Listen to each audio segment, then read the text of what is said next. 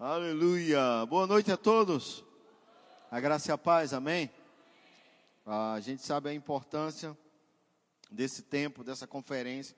Quero agradecer ao pastor Guilherme é, pela oportunidade, pela honra né, de fechar esse evento sobre família. Obrigado ao louvor, vocês são bênçãos. Meu Deus, esqueci de liberar eles. Mas já sabem, foram liberados. e também para mim, amados, é uma honra muito grande ter aqui hoje o meu amigo, né? Antes da igreja, antes de ser nascido de novo, trabalhei com ele 10 anos na mesma empresa, pastor Lodônio. Fica de pé, pastor Lodônio. Ele é pastor lá na igreja em Ponta Porã. Tem feito um trabalho maravilhoso ali na fronteira. É uma honra tê-lo aqui conosco, amém? Uma honra ter você aqui nesse tempo. Benção demais. Amo sua vida, cara. Amém?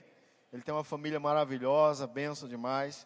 Eu sei o quanto Deus né, é, é, mudou também a, vida dele, alcançou a vida dele, né? E antes, é, quem estava aqui ontem? Foi bom demais. Se você tiver é, como entrar depois na, nas plataformas, acessa lá, vai ser bom. Hoje de manhã foi gravado, teve transmissão, não sei se sabe, alguém sabe dizer. Então, não sei se vai transmitir para o pessoal, mas também foi muito bom. Falamos sobre é, jovem ministério, né, casais novos e o ministério, e foi muito bom.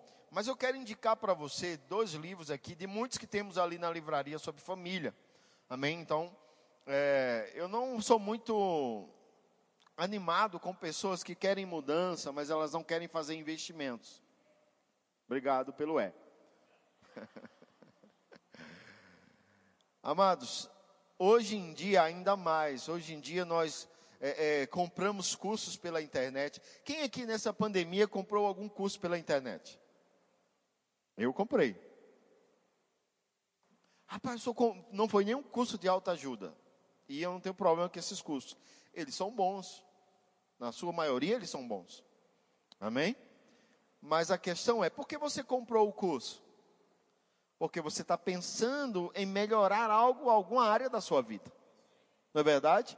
Você quer melhorar algo da sua vida. Então você foi lá, pesquisou, ouviu alguma frase de efeito, foi atrás daquela pessoa que falou aquela frase de efeito, e aí ele te convenceu de alguma forma, e você disse, cara, eu preciso disso aqui para a minha vida.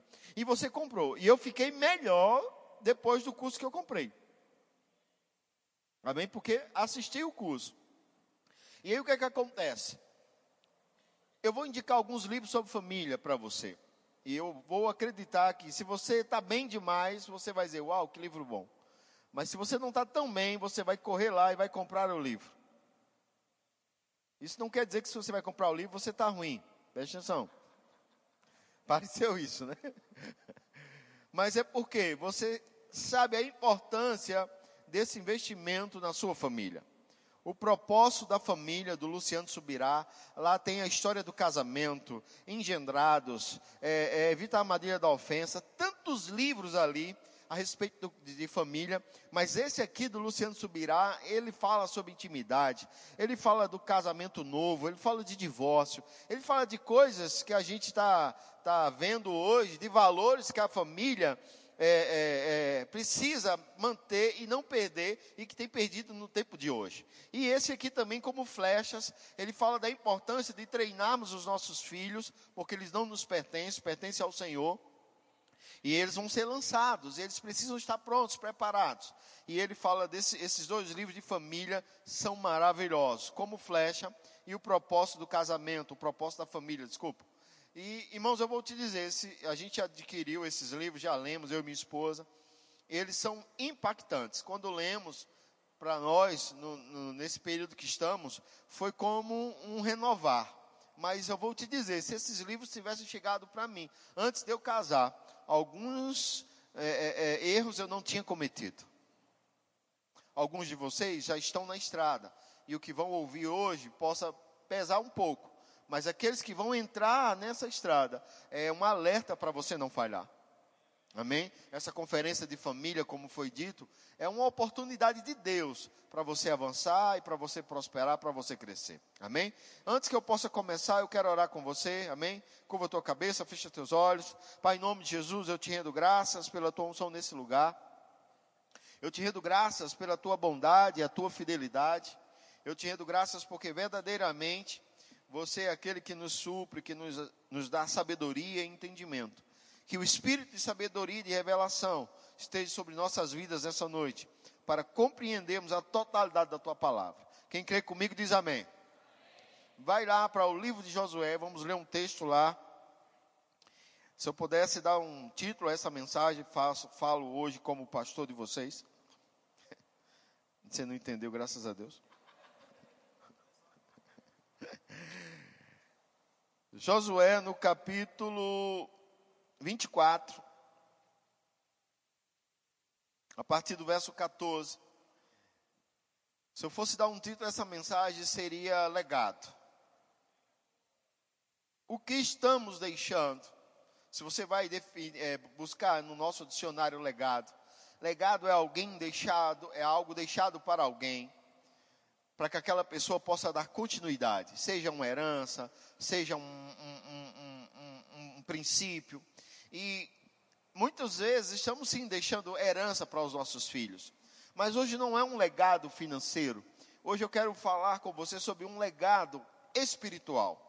Que tipo de legado espiritual estamos deixando para os nossos filhos? E aqui em Josué, no capítulo 24, a partir do verso 14.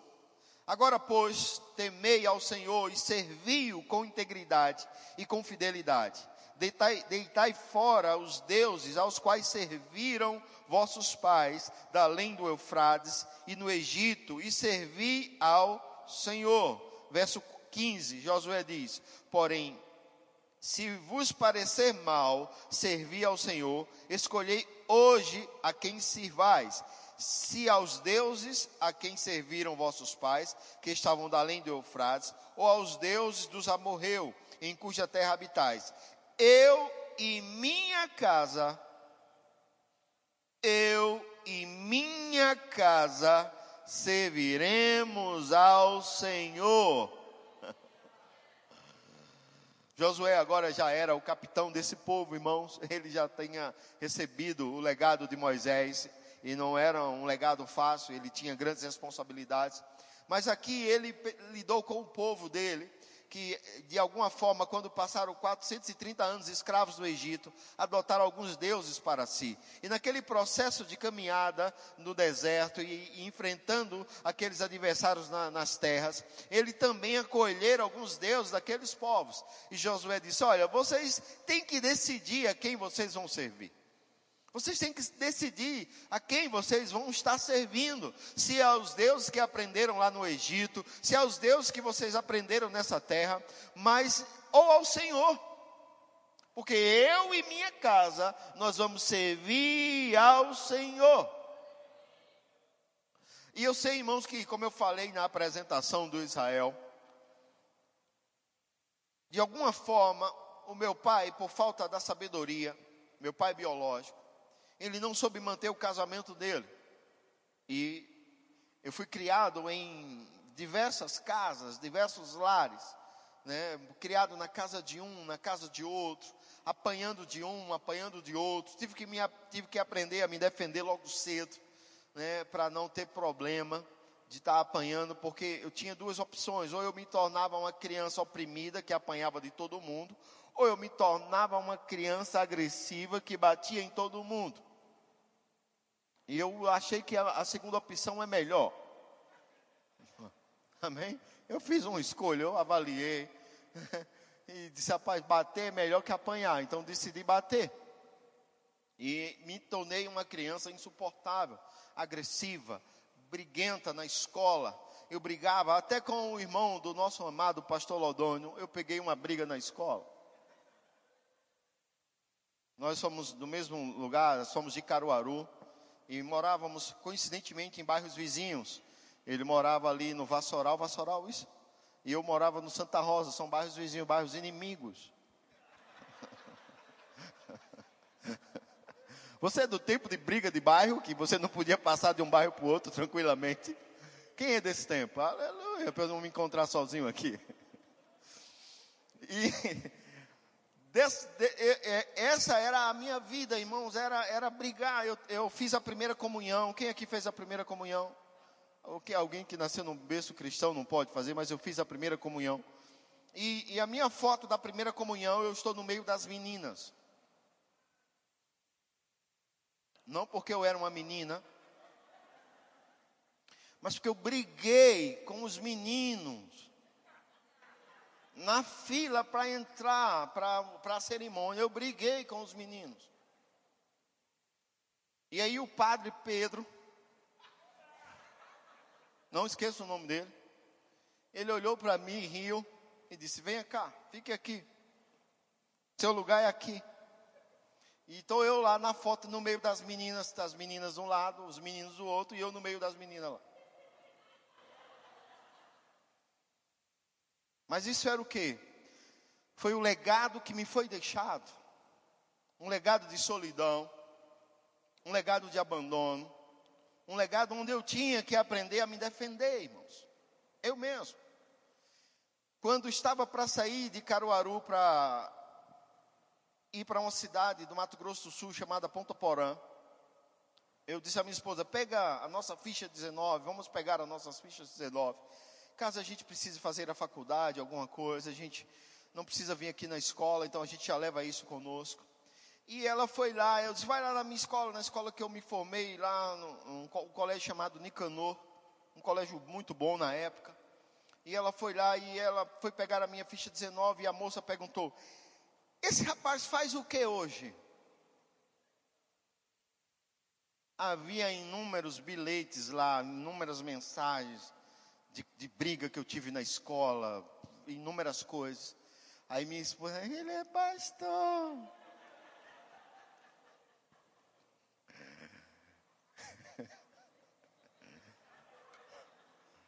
E ela, oh, Deus é bom, milagre. Esse menino é um milagre. Porque o legado que me foi deixado era esse. Era esse legado, irmãos, que me foi deixado. E só o Senhor Jesus interrompendo isso, só você se apaixonando pela palavra de Deus e pelo próprio Deus, que você vai interromper isso e começar a gerar um novo legado para a tua descendência, para aqueles que você tem a obrigação de influenciar. Para aqueles a quem você tem a obrigação de deixar algo não apenas financeiro, mas moral. E eu vou te dizer, irmãos, nesse processo eu vi muitos homens e muitas mulheres é, é, afrouxarem e não quererem seguir adiante e de pagar o preço de ter uma estrutura espiritual para poder convencer os filhos por meio do exemplo para uma vida espiritual. E se faz necessário, como família, você começar a entender que não é apenas você não é apenas você, irmãos. Quem já ouviu falar de um rei na Bíblia chamado Ezequias? Talvez pelo que o rei Ezequias seja conhecido.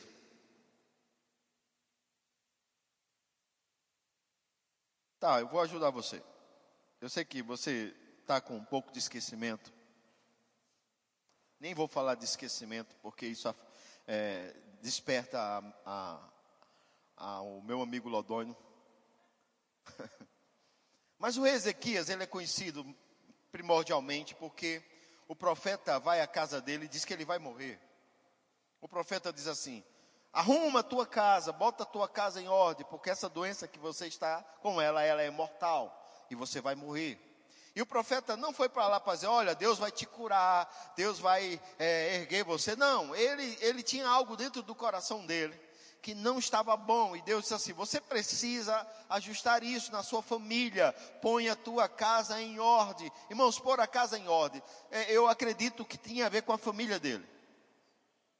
Eu não acredito que tinha a ver com a casa natural dele, dos móveis dele estava bagunçado. Eu acredito que tinha a ver com a família dele. E a Bíblia diz que ele, quando o profeta foi embora e deixou essa mensagem, ele virou o rosto para a parede e orou ao Senhor. E antes que, os, que o profeta pudesse sair dos muros do palácio, ele retorna e diz: O Senhor te concedeu mais 15 anos de vida. Quem ia morrer naquele dia, irmãos, ter mais 15 anos de vida é uma coisa boa? É extraordinária. E o rei Ezequias teve outra façanha da vida dele. Ele estava ali e ele queria saber se Deus era com ele, se Deus realmente estava com ele. E Deus disse: Eu vou te provar que eu sou com você. É, o, a, o sol, você está vendo a sombra do sol? É, determine, você quer que ela avance ou que ela retroceda. E ele disse: avançar é fácil é o processo natural dela. Eu quero que ela retroceda. E ele orou, e a sombra do sol, o sol retrocedeu pela oração do rei Ezequias. Aí eu te digo, ele era um homem em conexão com Deus, sim ou não? Mas existe, existe um fato sobre a vida desse rei. Que quando ele ficou bom, ficou curado, estava ali, as pessoas souberam que ele não ia morrer, ele estava bem. Vieram uns homens visitaram aquele reino, visitaram o reino dele. E ele apresentou todas as coisas do reino. Ele levou eles ao palácio real, ele levou ele a, a, ao templo, levou ele em todos os lugares do reino. E aí, depois que aqueles homens foram embora, o profeta chega a ele e diz: Quem são aqueles homens? Ah, são os visitantes. E o que você mostrou a eles? Eles, eu mostrei tudo, todas as coisas do reino eu mostrei a eles. E o profeta diz: Assim diz o Senhor você não, mas os seus filhos serão escravos e serão castrados, eles serão eunucos no palácio desses homens. Eles não terão descendência, a sua descendência não haverá, não existirá mais. E sabe qual foi a resposta desse homem? Ainda bem que não é comigo. E quando eu li essa história, irmãos, eu fiquei pensativo que eu encontrei alguns homens dentro da igreja que se comportam como o rei Ezequias. Eles não estão preocupados com seus filhos e com seus netos. Eles estão preocupados consigo mesmo. Eles não estão pensando, olha, vai para a igreja, manda esse menino para a igreja. Eles querem que o filho dele venha para a igreja. Eita, como é que faz aí para escrever meu filho nesse evento aí das crianças aí do departamento infantil? É, é, o poder de Deus, o poder de Deus é o, o evento? Eu quero meu filho cheio do poder de Deus. Mas eles não estão se comportando de uma maneira que o poder de Deus vai afetar os filhos. Como família, eles não estão fazendo isso, irmãos. Eles estão vivendo, eu estou bem, estou prosperando, eu estou deixando dinheiro para esse menino. Sim, irmãos, mas se você não deixar um legado espiritual, ele pode não usufruir nem dos bens material que você está deixando para eles. Porque a, a coisa mais importante de uma família não é o quanto você deixa de dinheiro para um filho, é o quanto ele está preso à sua vida como exemplo.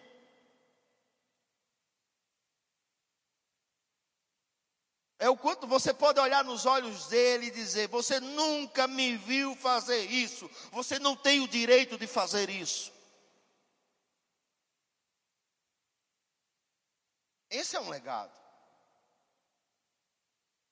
De ele crescer e ele dizer assim: Eu quero ser como meu pai, eu quero ser como a minha mãe.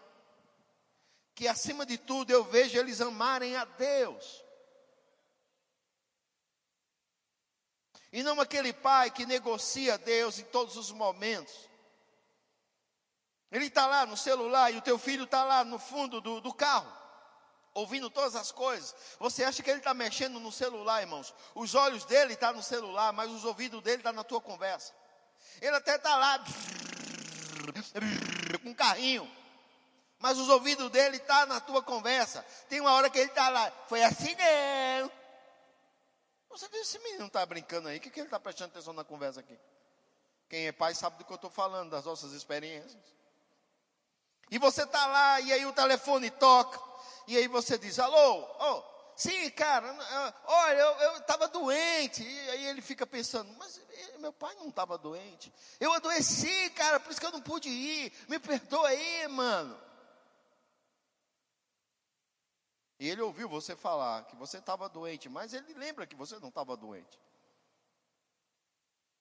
E aí você está deixando um legado de dizer para ele: toda vez que eu for pressionado, eu posso mentir.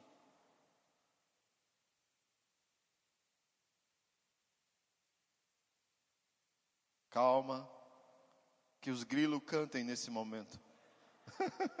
que o silêncio está grande, né? Legado.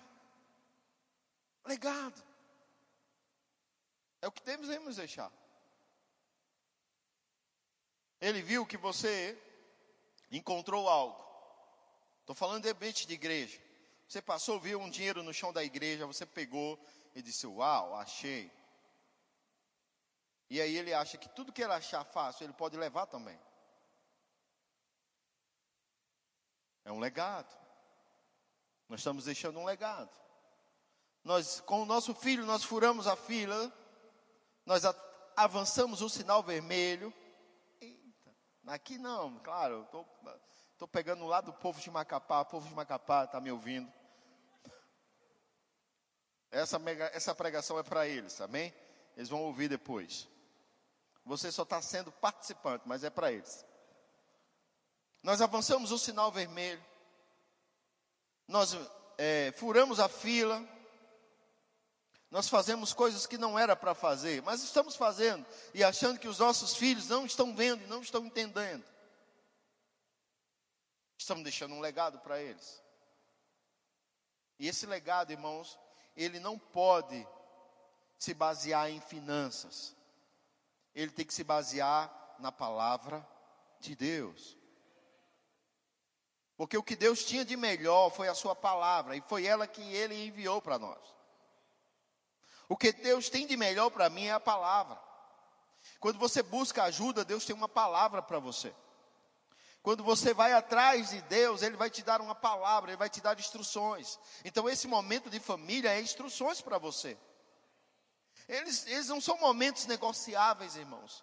É a palavra de Deus. Eu negocio com a venda de uma casa, eu negocio com a venda de um carro, e claro que licitamente, né, não ilicitamente, eu negocio, mas com a palavra de Deus não há uma negociação. É do jeito que é e ponto final. E é esse legado que eu tenho que deixar para a minha família. Esse legado que a minha família tem que ver, tem que perceber. Não há negociações em algumas coisas. Então a gente olha e vê a importância de esse legado começar a ser forte dentro da família. Então vou tocar em alguns pontos bíblicos. Ontem foi lido esse texto, eu vou citar ele para você. Efésios, no capítulo 5. Ontem não, quinta-feira, o pastor Felipe e a Adriana ministraram divinamente. Depois você entra no YouTube, vê a mensagem deles. Foi maravilhosa. Eles leram Efésios 5, né, a, a respeito da posição do homem e a posição da, da mulher. E a Bíblia vai dizer que a mulher ela deve honrar ao marido como ao Senhor desculpa, honrar ao marido porque ele é o cabeça da mulher. E ao homem ele diz: ame a sua esposa como Cristo amou a igreja. E essas posições elas precisam ser consideradas. E o legado que eu deixo dentro da minha casa, que a minha esposa está deixando, é o legado de me honrar. E qual seria o legado de honrar o marido? Eu lembro que uma vez o Guilherme, ele fez algo que foi digno de disciplina. E eu tirei o videogame, desculpa, eu tirei a televisão dele. Eu disse uma semana sem televisão. E a, a, a, Ellen, ela não tinha muito problema com a televisão. A Ellen não era muito de televisão. Mas o Guilherme é, é que nem o Israel. Ele gosta da igreja porque ele vê essa televisão grandona. Ele fica apaixonado por essa televisão. E eu disse: uma semana sem televisão. E aí fica o legado. Imagina agora uma mãe dentro de casa, tendo que administrar os dois filhos sem ter que ligar a televisão, porque o cabeça disse que não ia assistir televisão. Que legado você está deixando? Muitas mães, eu já vi muitas mães fazer, olha, quando seu pai sair, a gente liga a televisão. Quando ele estiver chegando, a gente desliga e você não fala nada. Você está deixando um ótimo legado. Está formando um ótimo político para um partido da cor vermelha.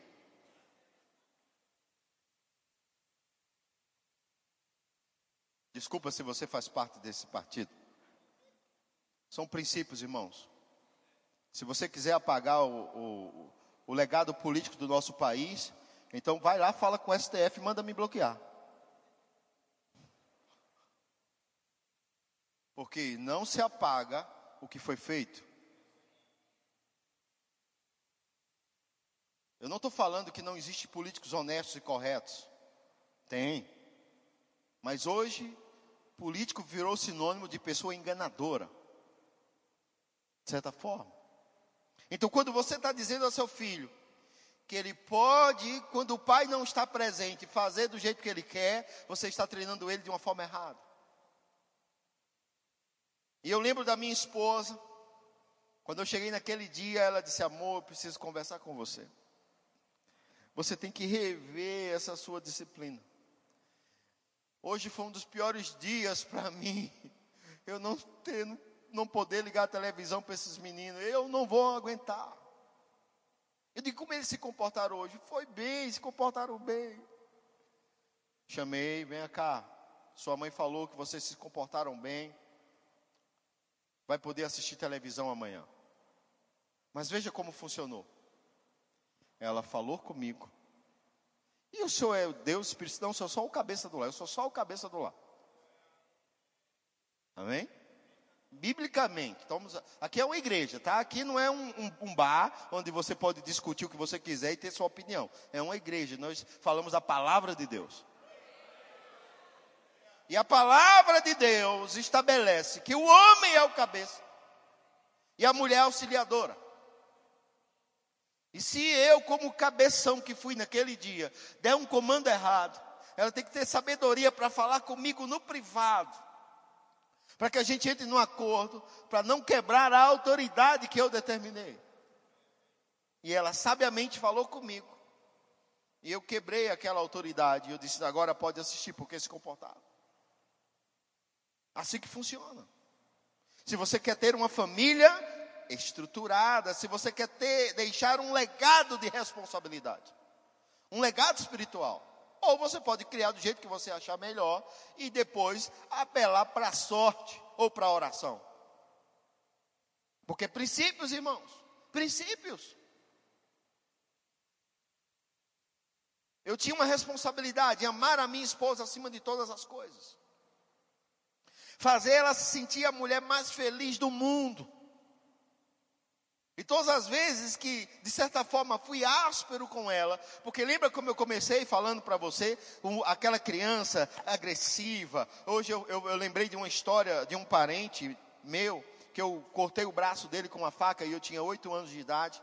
E eu cortei o braço dele com uma faca, porque veio bater em mim.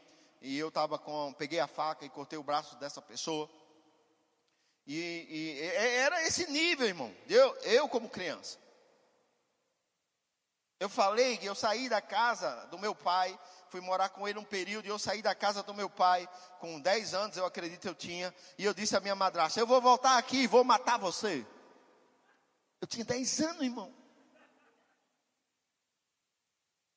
Então, esse, esse era a, a, minha influência. Então, eu, eu agora estou casado. E isso não muda do dia para a noite, irmãos. É um lavar contínuo na palavra de Deus. Renovação da mente. Paulo diz: não se conforme com este mundo, mas transformai-vos pela renovação do vosso entendimento. Jesus disse que os discípulos estavam pelo processo de limpeza, pela palavra que eles estavam falando. Mas havia um discípulo que não acolheu a palavra com mansidão, não acolheu a palavra em seu coração. Ele estava lá no grupo, mas ele não concordou concordou com tudo que foi dito. Ele formou as ideias dele e ele não pode ser limpo. Irmãos, não existe as minhas ideias e as suas ideias. É a palavra de Deus. É ela que tem o poder de nos limpar, de nos restaurar. Então, quando eu era grosso com a minha esposa, por causa desse ambiente hostil que eu vivi, eu pedia perdão a ela já de imediato, amor, me perdoe. E quando eu discutia na frente dela com os meus filhos, que aconteceu algumas vezes, eu chamava eles e, e pedia perdão a eles também. Porque eu tenho que deixar um legado, não é o legado que meu pai é grosso com a minha mãe, é um legado que meu pai pede perdão à minha mãe. Era esse o legado. Porque quando eu tirei ela da casa dos pais dela, eu fiz uma promessa a ela de fazer ela a mulher mais feliz do mundo. E são 25 anos que eu tenho me esforçado para isso. E se Jesus não voltar, mais 25, que eu vou fazer você a mulher mais feliz do mundo. E você vê como Deus é bom, Ele vai melhorando. Primeiro veio eu, depois meu filho, e veio a nova geração, como é mais excelente.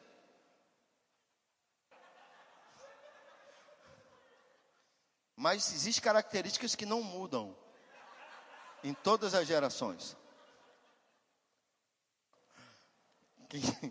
Falo por parábolas para que não entendas. Você entende como funciona? Há um legado a ser deixado. E esse legado ele não é apenas financeiro. E olha, irmãos, eu me esforço, eu calo para dar a melhor, a melhor estrutura financeira para minha família. Mas eu sei que isso não é tudo. O maior legado que eu posso deixar para meus filhos e para os meus netos é o legado da vida espiritual. É ensinar a eles a amar a Deus acima de todas as coisas. Você não pode ensinar uma pessoa a amar algo que você mesmo não ama.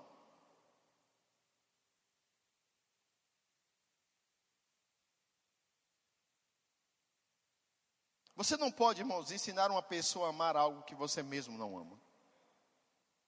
Se você não amar a Deus primeiro, você não consegue transmitir isso para as pessoas. E eu preciso transmitir. E o legado é: a palavra de Deus é mais importante que qualquer coisa.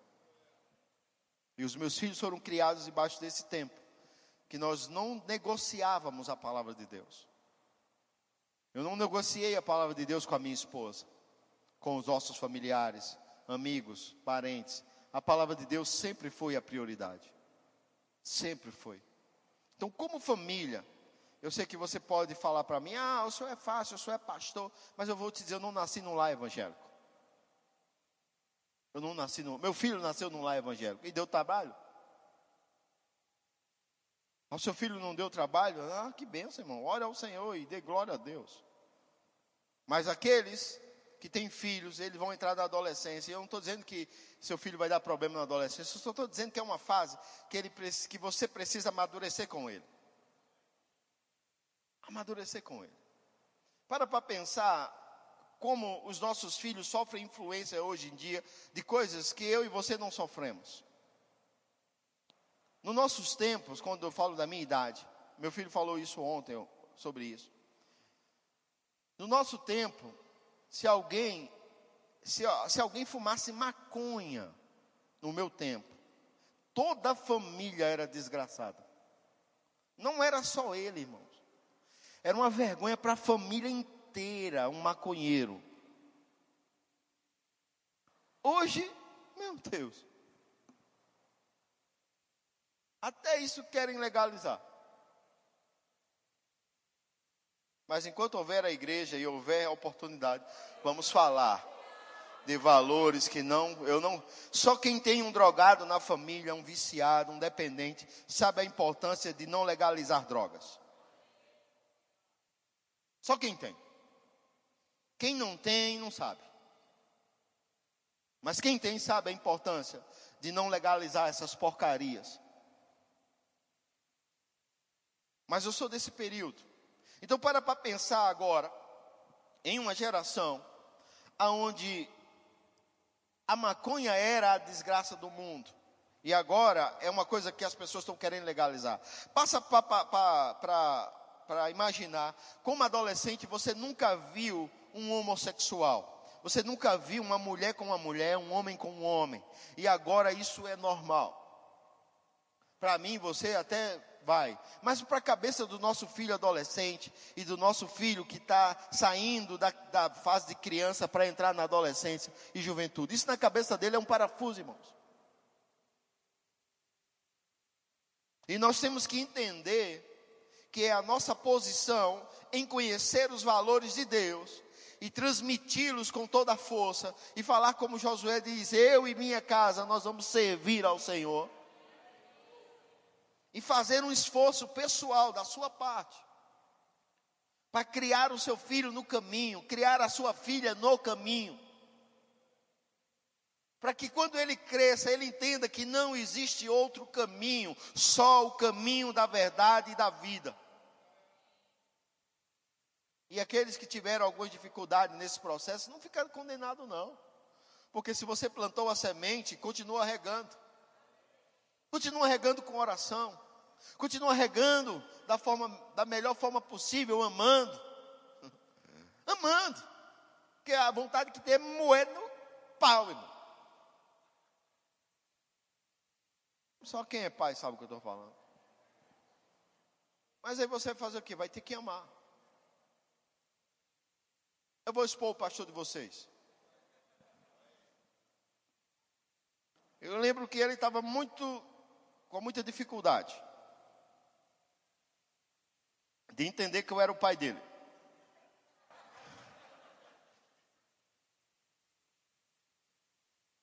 E ele começou a ir para academia e começou a ficar aquele chassi de grilo que ele era quando era criança. Agora virou um bombadão. Rapaz, não posso nem bater nesse menino, que se ele der um murro em mim, eu estou lascado. E aí eu liguei para a minha liderança. Sabe que tem princípios, irmãos. Você precisa ter pessoas sobre você, qual você vai poder conversar com elas. Eu lembro que a minha liderança da época, ele nem tinha o tempo de casado que eu tenho. E ele não tinha filhos na idade que eu tenho. Os filhos deles eram pequenos. Eu digo, como ele pode me aconselhar se ele não tem nem o tempo de casado que eu tenho? Mas, irmãos, não tem a ver com maturidade física ou maturidade é, é, é, de experiência, tem a ver com unção. Isso também serve para você que está congregando aqui agora. Há uma unção sobre o pastor de vocês e não tem a ver com a idade dele. Não tem a ver com a idade dele. E eu relutei alguns dias com aquela situação, porque o diabo dizia na minha mente: ele não tem a experiência que você tem. Ele não tem nem o tempo de casado que você tem. Ele não tem filhos da idade que você tem. Como ele pode lhe aconselhar? E eu, por uns momentos, eu comi a sugestão do diabo e eu disse: é mesmo, ele não pode.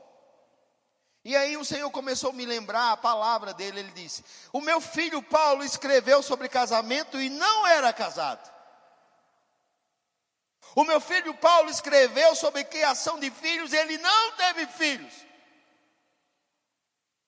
Então não tem a ver com experiência, tem a ver com a minha palavra. E tem a ver com a pessoa que eu ungi e estabeleci para você ouvir. Ligue. Eu disse, obrigado, Senhor. Liguei, falei, rapaz, expliquei o caso. Ele começou a rir, ele disse, cara, qual foi o dia que tu abraçou teu filho e disse a ele que ele é livre para fazer o que você quiser e nunca vai deixar de, ter, de ser teu filho? Porque a gente tem uma cultura de deserdade, já viu? Não? A menina engravidou sem estar casada. A mãe e os pais botam para fora de casa. Mas não era o momento de você acolher? Alô?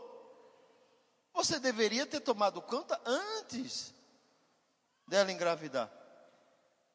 Você deveria ter ficado lá na sala com ela e o namorado dela mesmo que você ficasse dormindo lá. Mas não deixar ela sozinha com o menino lá na sala. Eu lembro de uma, uma avó que me ligou uma vez, eu preciso de ajuda. Que foi, irmã? O casal da igreja, estava lá namorando e disse, pastor, esse menino, ele não tem hora para sair daqui. Eu digo, então estabeleça um horário e vamos conversar com ele. Qual o horário que ele tem que sair? o horário que ele tem que Não tinha hora para chegar, não tinha hora para sair, parece que morava lá já. E ela disse: Eu, pastor, fico envergonhada. Eu passo, ele está com a lona do circo armada.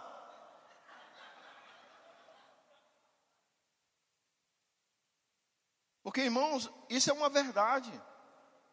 É uma verdade. Se você é mulher e você beija e embaixo não molha, você está com defeito de fabricação. Se você é homem e beija e não arma a lona do ciclo, está com defeito de fabricação. É padrão. Ou você esqueceu? Você, pai, esqueceu que é assim? Porque teu adolescente, ele não sabe, mas é padrão. Então ele vai beijar meu amigo e as coisas vão esquentar. Aí tem Jesus. Jesus não pode fazer nada nessa hora. Quem tem que fazer é você.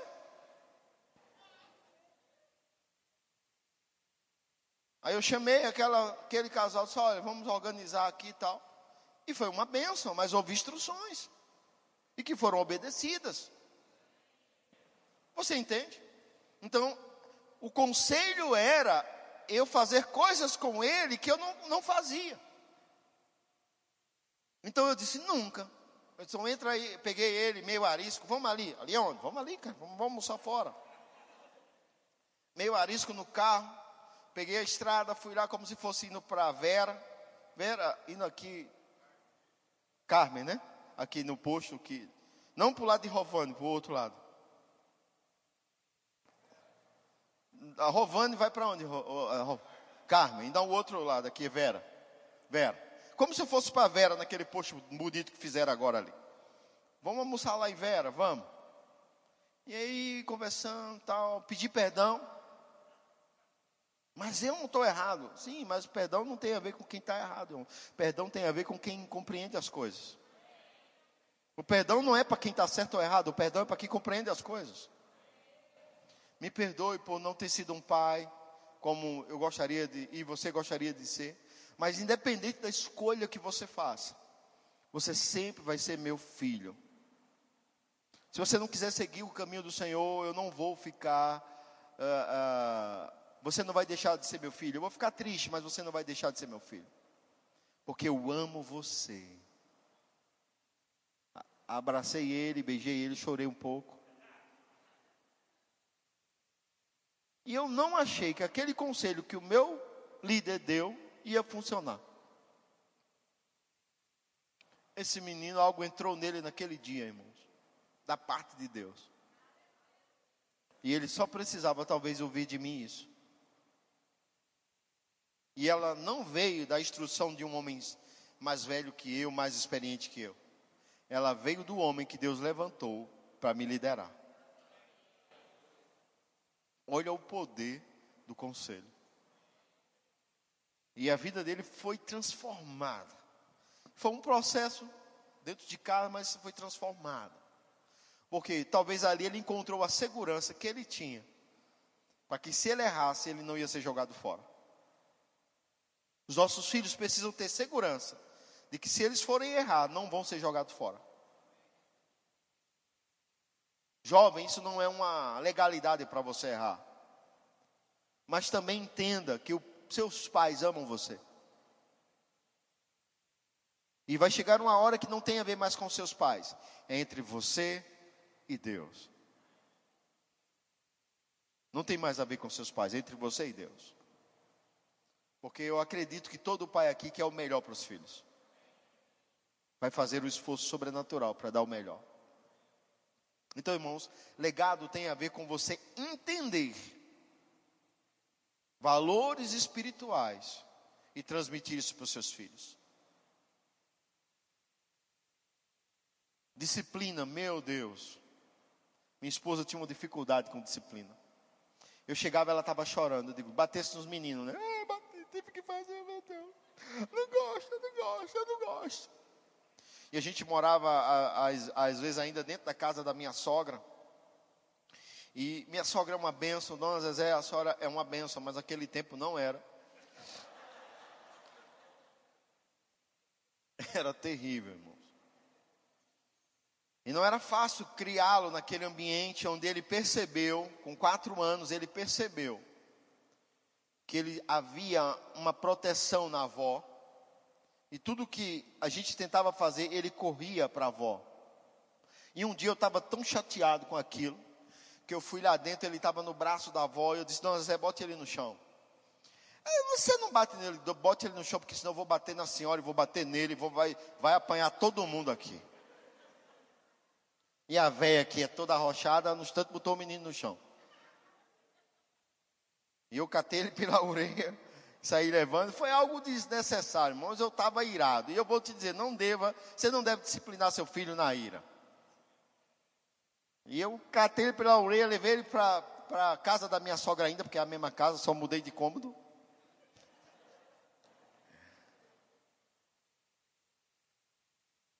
E a gente tinha muitos desafios, porque a palavra manda disciplinar. O sentimento às vezes diz, bichinho. A palavra diz, não pode. Aí você diz, o bichinho, ele não entende. Ele não entende? Se o meu neto com quatro meses entende algumas coisas, esse menino aí com um ano já não entende? Irmãos, eu estava com o meu neto no braço esses dias.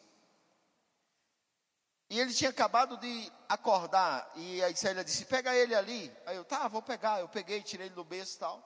Aí saí do quarto. Ela disse: Tem que apagar o ar. desligar o ar. Eu digo: Tá. Quando eu voltei para o quarto, ele: Não vai dormir de novo, não, rapaz. Eu só vim apagar o ar. Aí você diz que uma criança está manipulando você e você diz que ela não sabe? Desculpa eu usar essa expressão, a bechalhada é você que não está sabendo. O menino já percebeu como controla você. Você entende? Então, se a Bíblia manda disciplinar, é para disciplinar, irmãos. E abre Efésios 6,1 mesmo. Vai lá, abre aí a Bíblia e leia, vá, leia. É, ele vai chamar você de monstro, de toda coisa. Não tem problema não, mas vai crescer, vai se tornar pastor. Porque você ensinou, irmãos. Você entende? Ensinou. O bichinho, pastor, o bichinho. A minha filha não queria ir para o departamento infantil. O dia que foi, o Samu quase chega na igreja. Ela atacou quatro crianças. Vem cá, vamos conversar. Você não sabe que não pode bater nos outros? Vai apanhar. Deu uma lapada. Na Ellen. É, na Ellen. Porque ela mordeu duas crianças e puxou o cabelo de outra, irmãos.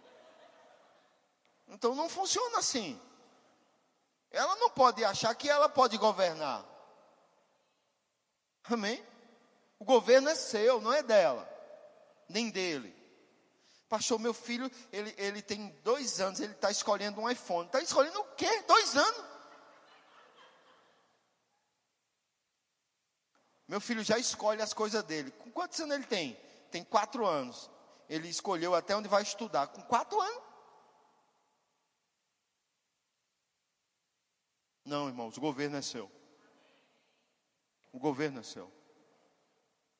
Mas eu já criei os meus. Já passei por essa estrada. Já estou deixando um legado. Que eu quero ensinar a você como deixar o seu. Amém. Existem coisas da palavra de Deus que são inegociáveis. Quero chamar o grupo de louvor. E eu até peço perdão a você. Eu sempre falo isso sobre. Eu não fui criado em um ambiente de tanto carinho e de tanto polimento. Isso não é uma justificativa para eu não ser amoroso e não ser carinhoso. Mas é que eu não sei falar algumas coisas de uma forma muito melosa e muito carinhosa. Eu não sei falar para você, por exemplo, olhe, você precisa cuidar bem do Gerald, porque ele é um menino de Deus. Eu não sei falar bem assim. Eu vou dizer logo, porque você não bota jeito nesse menino? É a minha forma como eu fui criado. Mas isso não quer dizer, irmãos, que eu estou totalmente errado. Às vezes eu peço que você não olhe a minha forma grosseira de falar, e eu peço perdão, mas olhe os princípios pelo qual eu estou te apresentando.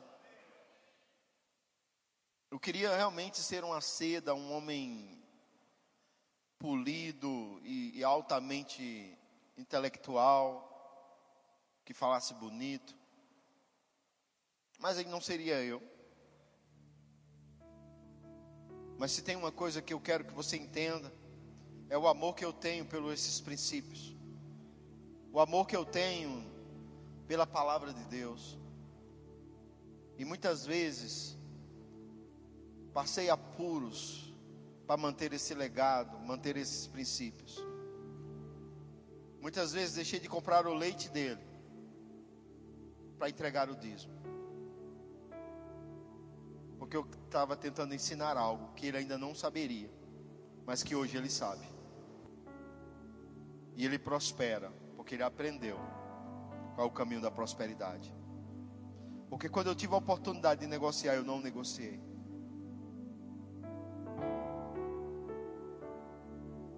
Muitas vezes, irmãos, investi tempo em oração nas noites, orando por ele e orando pela irmã dele, para que o diabo não cercasse eles e afastasse eles daquilo que era a vida que Deus tinha para eles.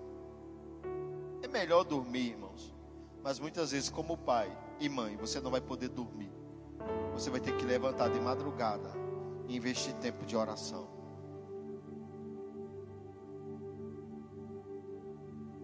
Porque é um legado a ser deixado. E eu não quero condenar você, eu só quero dizer para você que se você está vivo e respirando, há possibilidade de mudança.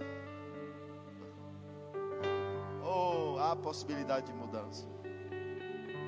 Uma nova geração está chegando. E ela, e ela precisa de pessoas fortes. Ela precisa encontrar um ambiente sólido para crescer nesse ambiente.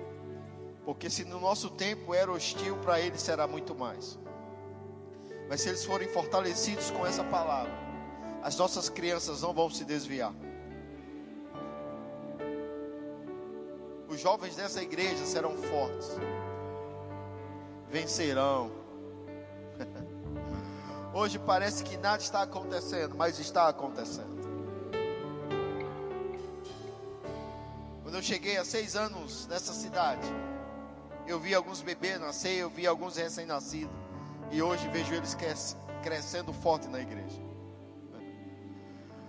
Eu vi alguns adolescentes que hoje são jovens, que estão envolvidos na mídia, envolvidos no louvor. Porque é um legado sendo plantado dentro dessa igreja. Daqui a 10 anos, teremos novos pastores dessa juventude.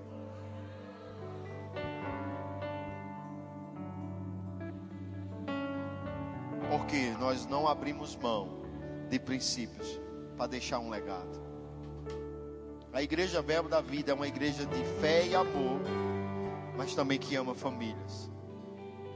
E esses eventos de família é para fortalecer você. Amém? Aleluia. Fica de pé.